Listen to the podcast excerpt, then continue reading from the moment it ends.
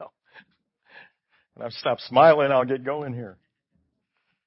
Oh, boy. Hmm.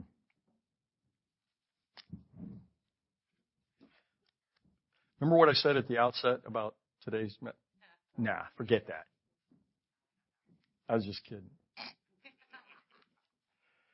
Not really. It's not any worse than most of them. It's just, you know.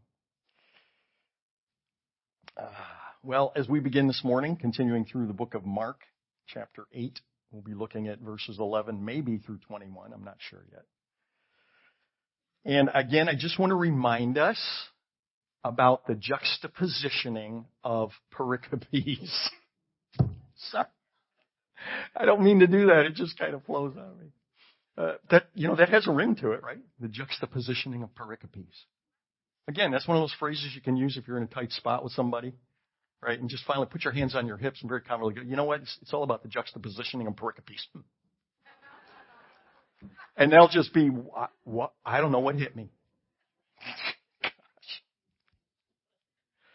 I'm just trying to prepare you for Dr. Ravi Zacharias at the Why Jesus Seminar. So there you go. There, there we go. Now I feel better. 5,000. Wait, what's the capacity? Oh, okay. I was thinking it was 5,000. That's tough, especially since we don't have our tickets yet. Okay. Anyway, um, yes, back to the Gospel of Mark. So, Jesus departs once again. Boy, then, you know, the way Mark does things, and he does this intentionally, right? He doesn't linger too long on any one particular scene. It's just boom, boom, boom, boom, boom. And so Jesus is departing again with the disciples and the Pharisees who, of course, by now here in chapter 8 want to destroy Jesus. And they want to destroy him because of all the miracles that he has worked. Remember what I just said right there. Just kind of park that on the shelf. And they are on the warpath because Jesus was continuing to grow in popularity. And while that might seem like a good thing, just remember that the crowds as today, back then, also were very wanting of a vending machine God. Put your token prayer in, your token of faith, press your selection, the roller goes around, poof, out comes your dispatched little thing, whatever it is, because God is there for our beck and call. Well, from the second chapter of Mark forward, what we were told back in chapter 3 is that the Pharisees were watching Jesus to see if he would heal the man on the Sabbath so that they might accuse him. He said to the man with the withered hand, get up and come forward. And Jesus said to them, that is to the Pharisees, is it lawful to do good or to do harm on the Sabbath, to save a life or to kill? Which incidentally that was really another barb at the Pharisees because the Pharisees knew the Old Testament and they knew the law, obviously, very well. And there were stipulations, even in the law of Moses, for doing certain things on the Sabbath that normally were prohibited. And one of them was, again, for the loss of life or injury of an individual and that sort of thing. So Jesus is just kind of jabbing it into them. But the Pharisees kept silent. yeah, you bet they did. And looking around at them, with anger, but grieved at the hardness of heart. He said to the man, stretch out your hand, and he stretched it out, and his hand was restored. And the Pharisees went out and immediately began conspiring with the Herodians against him as to how they might destroy him. So this is the backdrop for what happens next, and that's why I took the time to read that again. And we don't want to lose sight of things that we've already gone over just because they occurred a few chapters ago or in our context, you know, perhaps even several weeks ago as we go through our journey in this book. So now we're on the next vignette that Mark brings forward in verse, beginning in verse 11. The Pharisees came out and they began to argue with Jesus, seeking from him a sign from heaven to test him sighing deeply in his spirit, he said, Why does this generation seek for a sign? On the surface, seems like a pretty straightforward, relatively mindless kind of verse that you can read quickly and then rush through, and most of us have done over the years. This morning, that's going to change. Sighing deeply in his spirit, Jesus said, Why does this generation seek for a sign? So let's spend a little time on this. The word that is translated sighing deeply or grieving deeply, depending on the translation, is a rare word in the original language. In fact, this is the only place in the entire Bible where this word occurs, where it's used. And you say, well, only the New Testament was in Greek, so what do you mean? No, it's the only place that occurs in the whole Bible because you see the Old Testament was translated into Greek, which is called the Septuagint, if you've ever heard that word. And so good linguistic studies goes back to the people of the day who interpreted the Old Testament into the Greek. And again, this is the only place in the entire Bible where this unique word is used. It connotes a visceral, you know what that means? That means at a, a, a gut level. Okay, we're not talking about some superficial kind of, of feeling or what have you. It's a visceral sort of soul engulfing anguish. So now think of all of the situations that Jesus has already gone through and think of the situations that Jesus will go through. And we want to pause for a moment and ask ourselves, okay, why is this particular word used here now? Considering the situation, it seems like it doesn't really fit. Now why do I say that?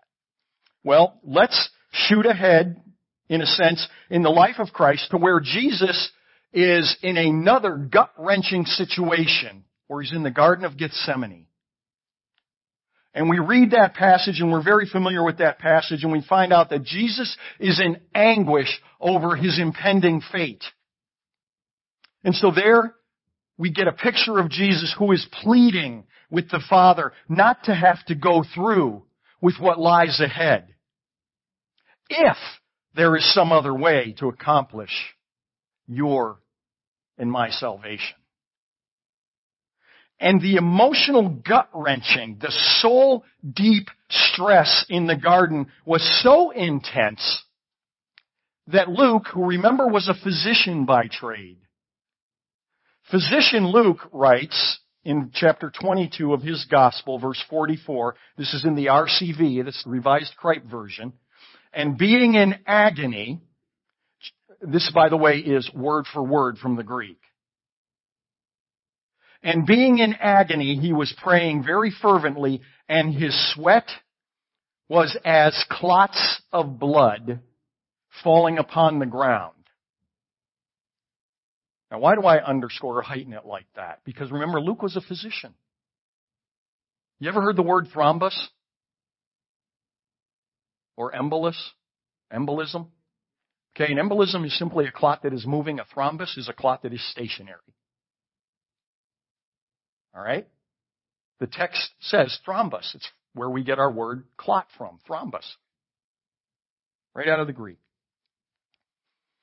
And you see other translations though that I checked, and I checked quite a few, say they, they interpret this or translate this that he sweat like drops of blood.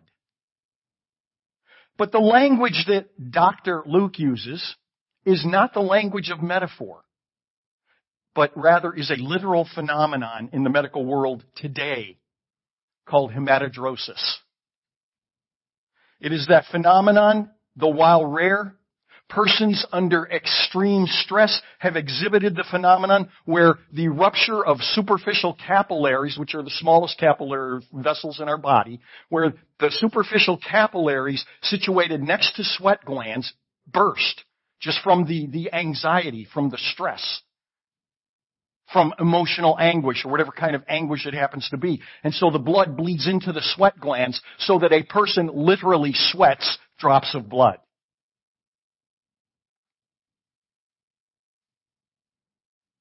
I knew you wanted to know that. This occasion now, remember we're in the Garden of Gethsemane.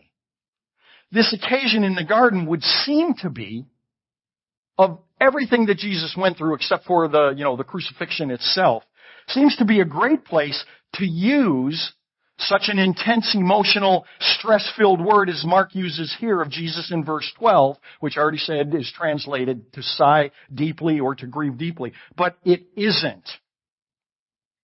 So again, why, given our understanding of the doctrine of inspiration, meaning specific words carry weight because they have been superintended by the author ultimately who is God himself, the Holy Spirit.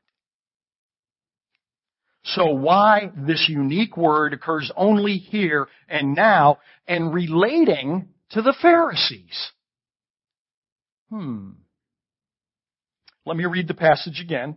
The Pharisees came out and began to argue with Jesus, seeking from him a sign from heaven to test him. Sighing deeply in his spirit, he said, Why does this generation seek for a sign? Truly I say to you, no sign will be given to this generation.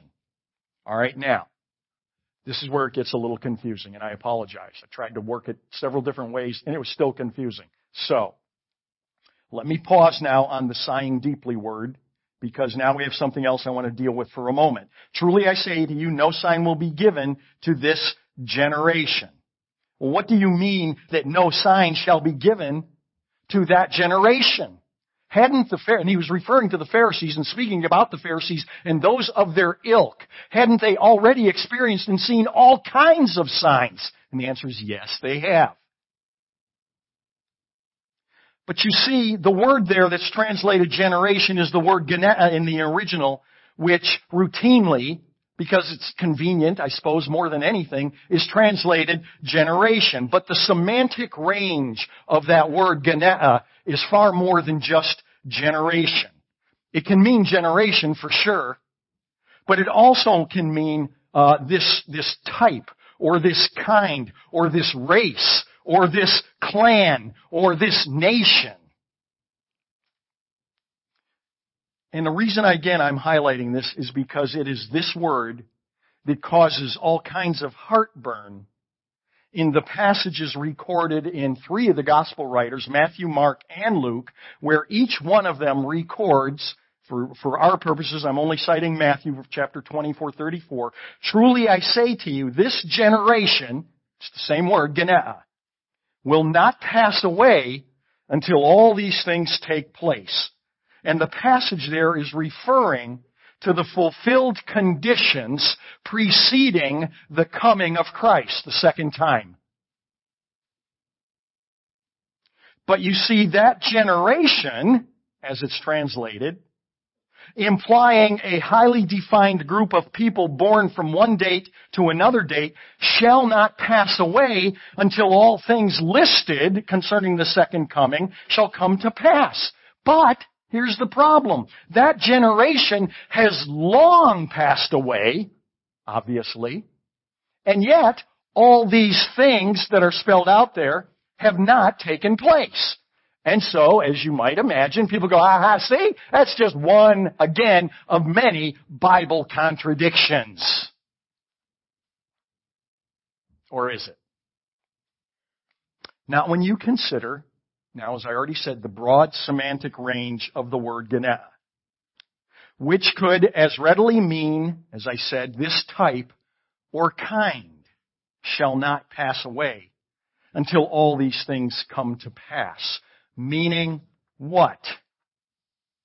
In the context of the passage where this occurs, this kind could mean the perpetual, ongoing, through the years, through the millennium, line of doubters, unbelievers, or unfaithful who will still be hanging around, wringing their hands, doubting and unbelieving, when in fact all these things come to pass. And now you see, if you do that, and this is not stretching, this is using the linguistics of Scripture to the fullest. If you do that, the so-called contradiction completely disappears. Go figure. Alright, I'm getting a bit far afield, so let me get back to that rare word. Again, given the, what we understand the doctrine of inspiration as, the Holy Spirit has compelled Mark. He didn't just, you know, grab it willy-nilly. But the Spirit has urged Mark, compelled Mark, made sure that he used that particular word. And that it's nowhere else in the Bible.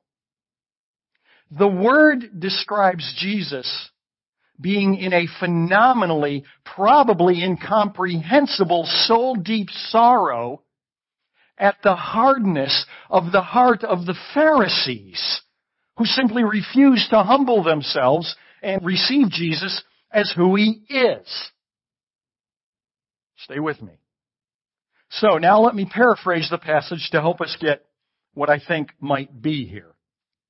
A paraphrase of 8 through 13. After all the Pharisees themselves had already heard and seen and experienced with Jesus, they again came out and began to argue with him, seeking from him yet another sign from heaven to try him for blasphemy. But they weren't seeking another sign to convince themselves or to draw closer in faith, but rather to try him. We're told that point blank. Then, sighing deeply in his spirit, Jesus said, Why does this generation seek for a sign? Truly I say to you, no sign will be given to this generation, for you won't believe them anyway.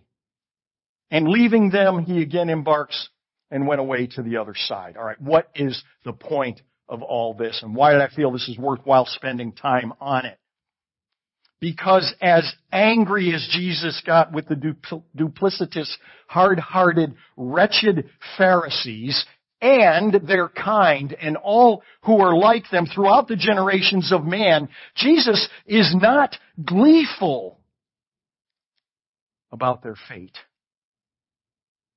Jesus is smitten, using this unique word.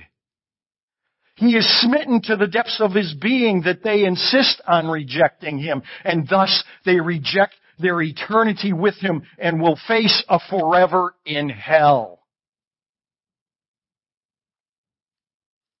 The one who came to seek and to save those who are lost gets into a boat and he leaves the lost in their condition of rebellion and their destiny to live eternally apart from him.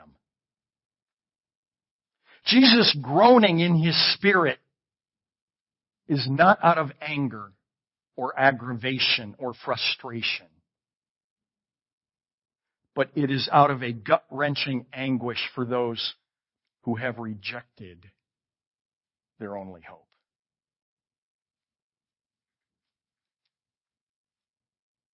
How different Jesus is from me.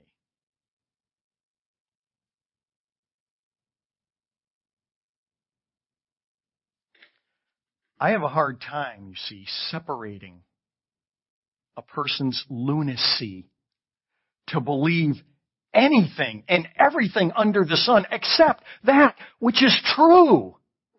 I know none of you do, but I'm just bringing out true confessions here. The person who rejects Jesus as being a wild myth will go out at midnight, at the winter solstice, and hold their own worship service to the stars, worshiping the stars themselves. It's called neo-paganism. It's what the Druids did. And if you think, well boy, that's really digging into the past. Sports fans, really? There used to be, and I don't know if it still is, but certainly in while our time being here, out in Albion, I believe it was, there was a whole Druid community and at Colby College, you could go up on that hill and you could see burnings in the grass where I've been told from reliable sources that among other things, that was there from the neo-pagan group at Colby holding their midnight festivals or whatever it is they do. But Jesus, yeah, it's just a myth. I'm gonna go up and kiss a tree and bow down to it. See, even, even in, in my sharing that with you, there's that tone of, you moron! right? I, I can't get away from it! It's me! The people who reject the compassionate, loving Jesus of scripture who came for them will blow themselves up, murdering men, women, and children, and even other Muslims, believing that in so doing they are blowing themselves into the presence of Allah. People who by doctrine reject the revelation of Christ, and I'm referring to what is here, not what is, what is in the Book of Mormon, readily embrace the hope of inheriting their own planet where they will populate it through their incessant male ideal of heaven where their eternity will be dominated with repopulating the universe and on and on it goes. Jesus anguished in an incomprehensible way at the Pharisees' belligerent spirit. And yet he shouted from the cross, Father, forgive them, for they don't know what they're doing. But I want to scream and I want to shout epithets at people for being so stupid, earning their reward of eternal hell because of their belligerence. Which implies something. Which implies that I believe at some level that it is through my sheer brilliance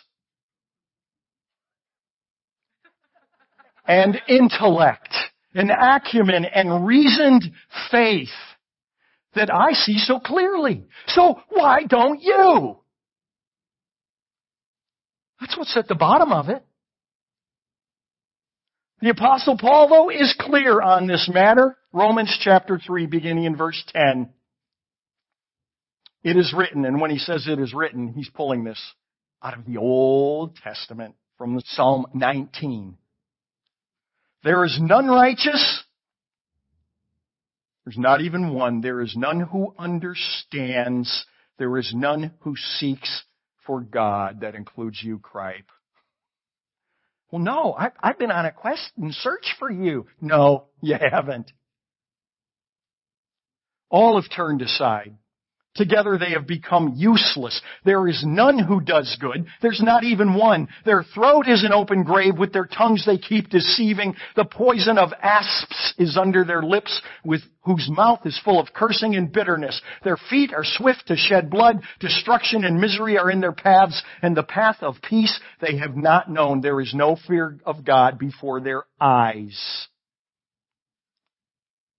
What was the first part of this? There is none righteous. Not even one. And so, what I have to own is that is the biblical assessment. That's the biblical, inspired, infallible assessment of who I am. Who I am. Apart from the grace of God. I did not come to the Lord because I reasoned it out and made the only logical and right conclusion. No one can come to me, John records in chapter 6 of his gospel, verse 44, no one can come to me unless the Father who sent me draws him. Jesus was deeply grieved in his spirit because he was heartbroken, knowing the consequences of the Pharisees and those like them rejection. When I am deeply grieved, it is because I have to endure such inferior species as the rest of the inhabitants of planet Earth. You say, wow, really? Is that what you really think, Pastor? Well, it must be. I mean, how else do you explain everything I've already said about me and about what the Bible says about me? That's what I must think, at least when I'm in my own little world of self-deception, which is most of the time. But then the Lord reminds me here and there through one means or another that He didn't choose me because I was so awesome. really? Are you sure? Watch out for lightning. He chose me and He chose you exactly the same way that He chose His favored people called Israel. Well, how did He choose Israel? And why? Well, let's find out. Deuteronomy chapter 7 verse 6. You are a holy people to the Lord your God. The Lord your God has chosen you to be a people for His own possession out of all the peoples who are on the face of the earth. Well, I like the way that begins. You are a holy people to the Lord your God. So, well, okay, so this doesn't really fit what you're saying. I mean, God's obviously chosen you and me because we are holy. So that's okay. Because unlike the rest of the earthly rabble throughout time immemorial, I am chooseworthy. Like his favored people, Israel. We just read it. What a people of holiness, of genius, of obedience, and of faith. Hmm. yeah, if you were here last week. How could God not choose them and me? You see, I am awesome. Oh, oh, oh, oh, oh, oh, oh, oh, but wait, in case you misunderstand. And you think it really is because you are so awesome. God says, I included two more verses right after verse 6. Oh, we're out of time. Okay. Now, verse 6 started out great, but there's a verse 7 and verse 8. Let's read it. The Lord did not set his love on you, nor choose you, because you were more in number than any other people. But in fact, you are the fewest of all peoples. Now, this has to do with, with, with not just, you know, population or number. It has to do with size, equating to greatness, equating to power, equating to everything you saw back in the negative at the Tower of Babel and all of that. But because the Lord loved you and kept the oath which he swore to your forefathers. Think about Easter Sunday message and all that I talked about concerning Abram and Melchizedek. Think about last week's message.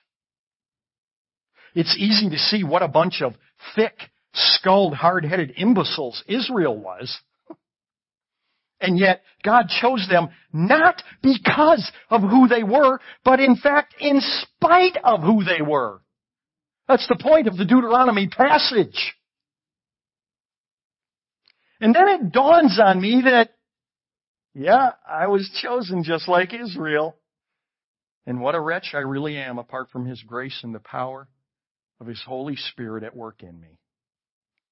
Jesus was anguished about the Pharisees' hardness towards him. And what's interesting to me is that from all that Mark records, and again the brevity of the passage that we just finished, verses 10 through 13, it would appear that Jesus, getting in the boat now and taking the disciples to Dalmanutha, was solely to confront the Pharisees yet one more time. And yet one more time to sternly put them in their places only to get back into the boat and head back across the sea. So in verse 14, Mark has them in the boat, traveling once again, when it dawns on the disciples that they had forgotten to take along a fresh supply of bread for the journey. And they discover they've only got one loaf of bread between them. And in verse 15, Jesus says. He was giving orders to them saying, watch out. Beware of the leaven of the Pharisees and the leaven of Herod. Disciples crack me up. So they began to discuss with one another the fact that they, they had no bread. And Jesus, aware of this, said to them, why do you discuss the fact that you have no bread? Really? do you not see or understand? Do you have a hardened heart?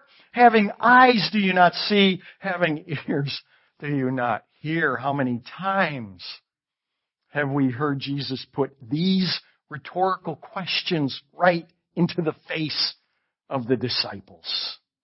Verses 18 to 21.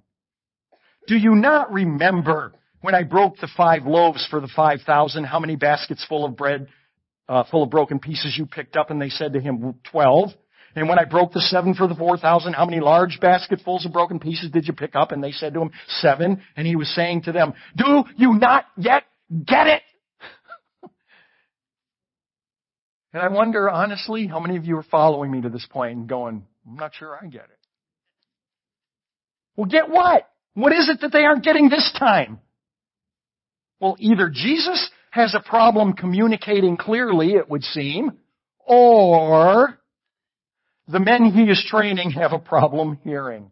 Frankly, my money is on Jesus not having a communication handicap. Call me crazy. In this little interchange in the boat that ends as quickly as it begins, Jesus resorts to a manner of communication that he does rather frequently in trying to communicate in such a way that the people that he is desperately trying to reach will be able to, to grab on to what it is he's saying in such a way that, that, that the lights will click on and they'll get it and they won't be just kind of dulled by, by the bare exchange of words that they've obviously heard over and over again. So let me give you a helpful life lesson. Today I'm pretty sure that probably almost all of us have been on the receiving and giving end of email or text messages gone awry. hmm.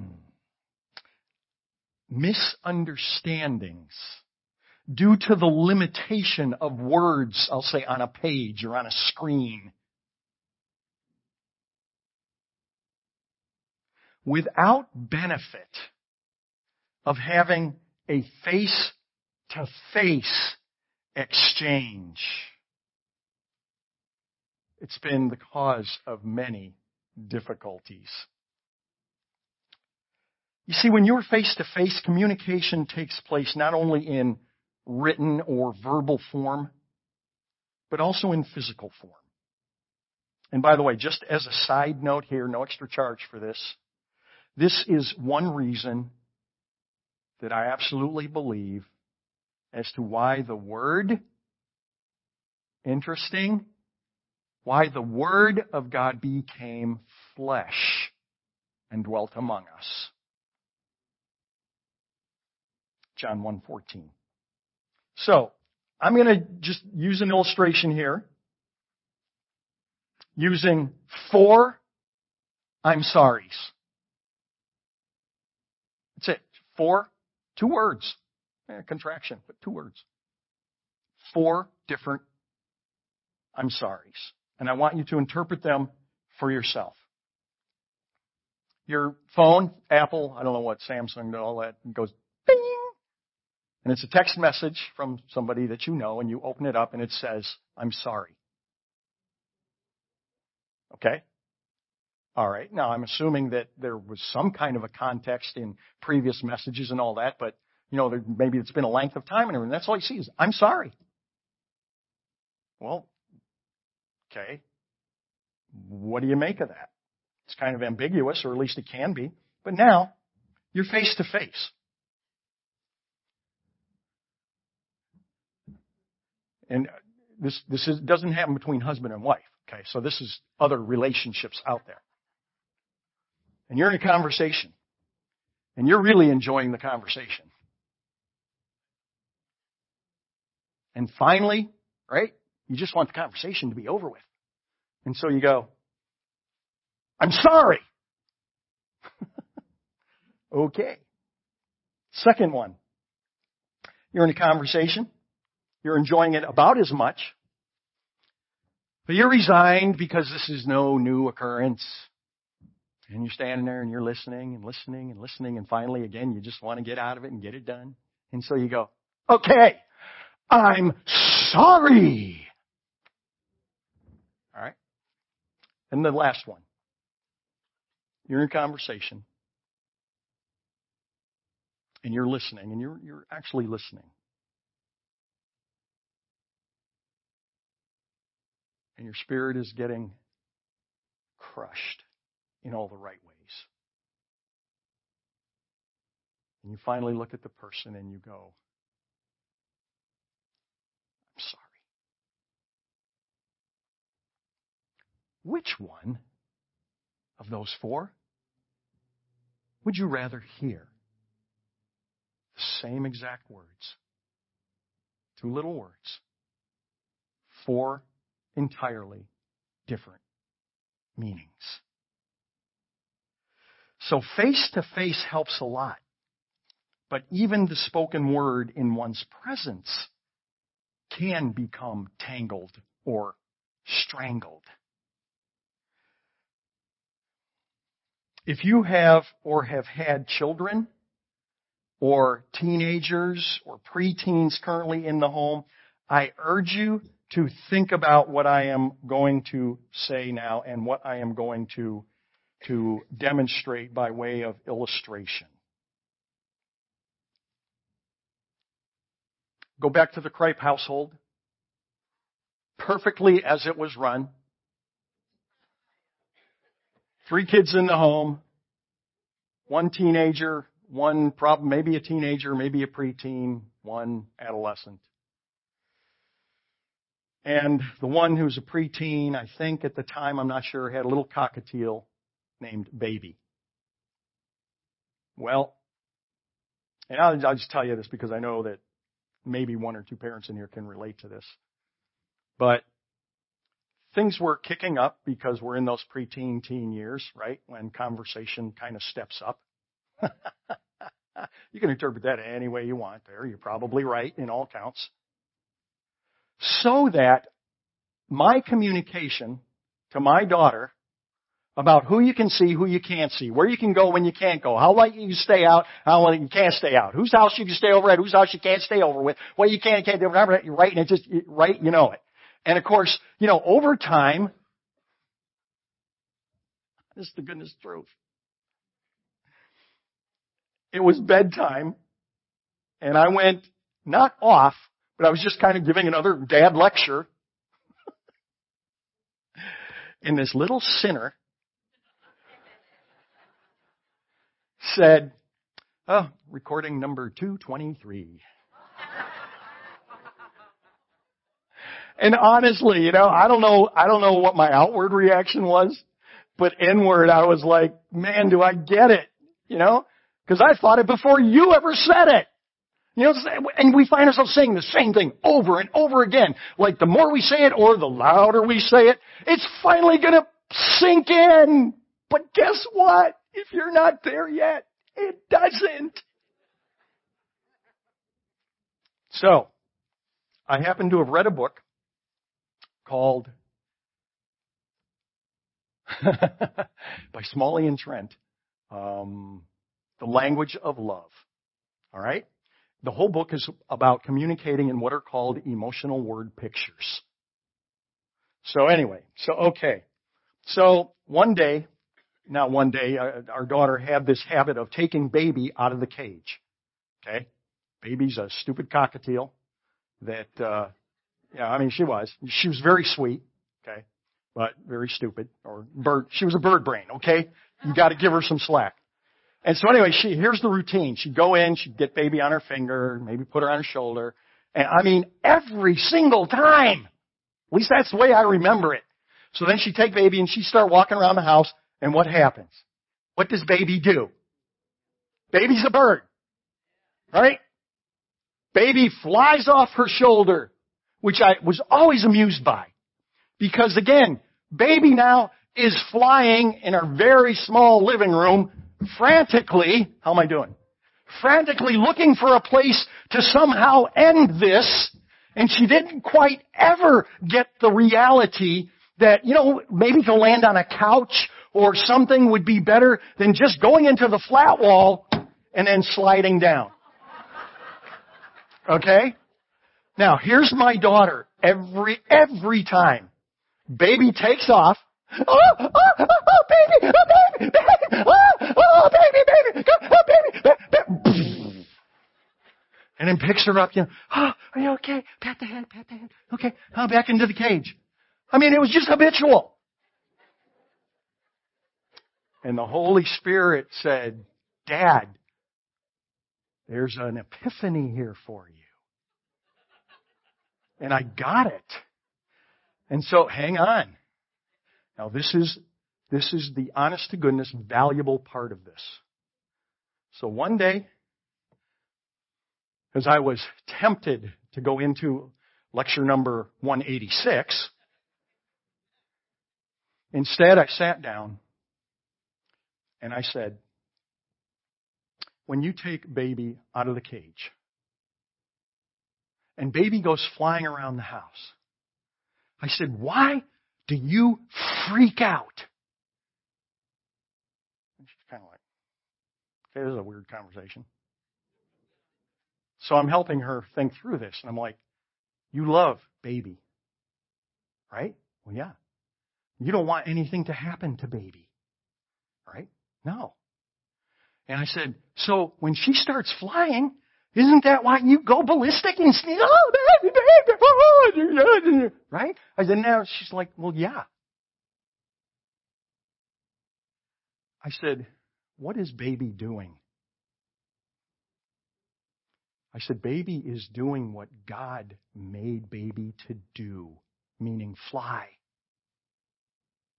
And yet you know, because of who baby is and what baby doesn't know, about landing. That there's danger now every time she takes off of your shoulder. And because you love her, you're freaking out after her and making an idiot. You look self look like an idiot until she crashes and burns into something. I said, and baby's only doing what God made her to do.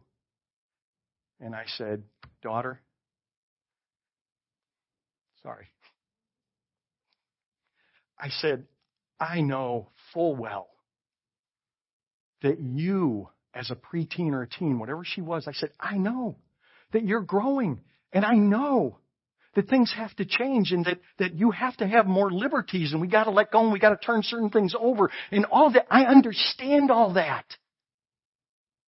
And I know that you're doing that is you're doing exactly what God created you to do, meaning grow up and mature. Said, but I love you. And so when you want to do something, my snap answer is no. It's me going, oh, daughter, daughter, daughter, daughter. Because I know the dangers and the perils out there. I am not kidding you one bit.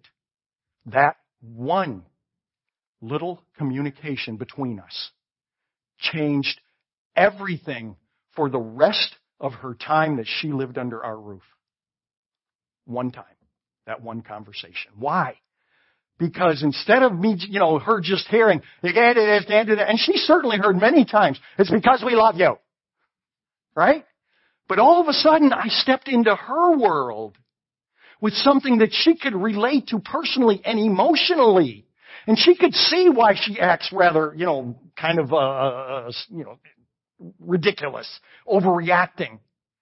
And now she understood why dad did and acted the way he does at a gut emotional level.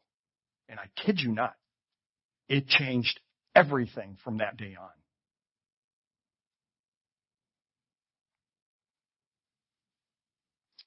So, Jesus is in the boat, and he brings up a rather important life issue using the topic of bread. Why? Because the disciples were talking amongst themselves about bread. And so the master communicator reaches into their world, so to speak, that familiar world. They're talking about bread. Okay, I'm going to use the idea of leaven, right? That's yeast. So he reaches into their world for that moment. And he takes something very familiar to them, like a cockatiel, and he uses that familiarity to bring a much more important but utterly non-bread related issue to the fore. Bread was never the issue. Which is why Jesus replies in verse 17, Really? Gosh. You think I'm talking about bread? I'm not talking about bread. I'm talking about the invasive, expansive, polluting effect of the world view, of the perversion of truth and the motives of the Pharisees and of Herod. Using what I call a word picture, as I said, can break barriers where there has been no previous success.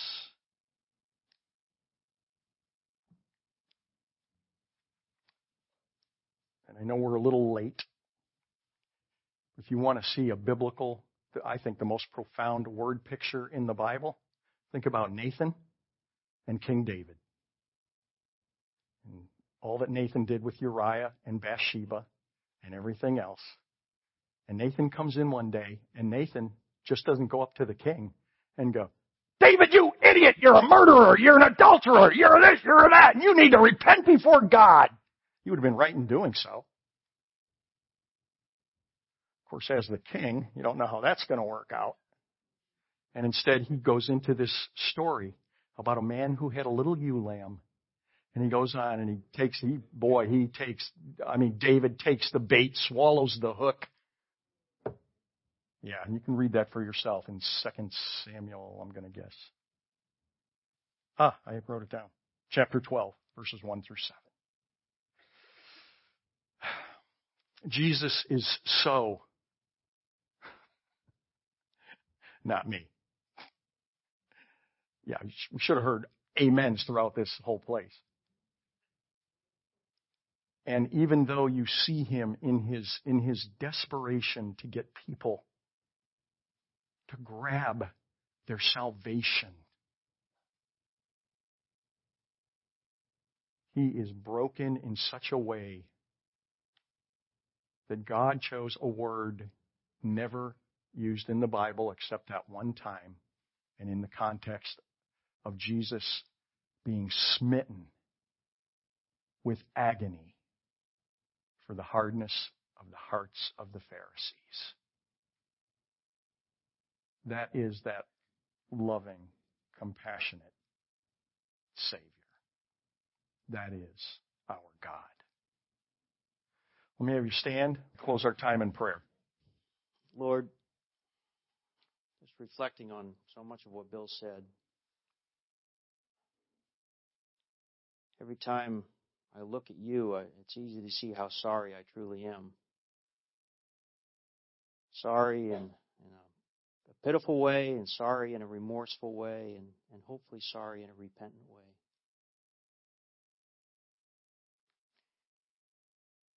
It's also perplexing and yet somehow comforting, Lord, to know that you do grieve. You, you grieve at the hardness of our hearts. And it makes me even sorrier to know that you bled for, for us, you bled for me, and that you continue to bleed for us. But again, it's comforting to know that you do that because you love us. You truly love us. Lord, help us to identify with that love. Help us to embrace it and to and to take on that love when we when we think of, of how you want us to love. And Lord, we ask that you help us to choose love. To love you first, to love other believers, and perhaps most importantly, to love those who, who don't yet love you and who don't maybe even like us difficult, Lord. Yet we know we can do it because because of you. Because you first loved us. We pray these things in Jesus' name. Amen.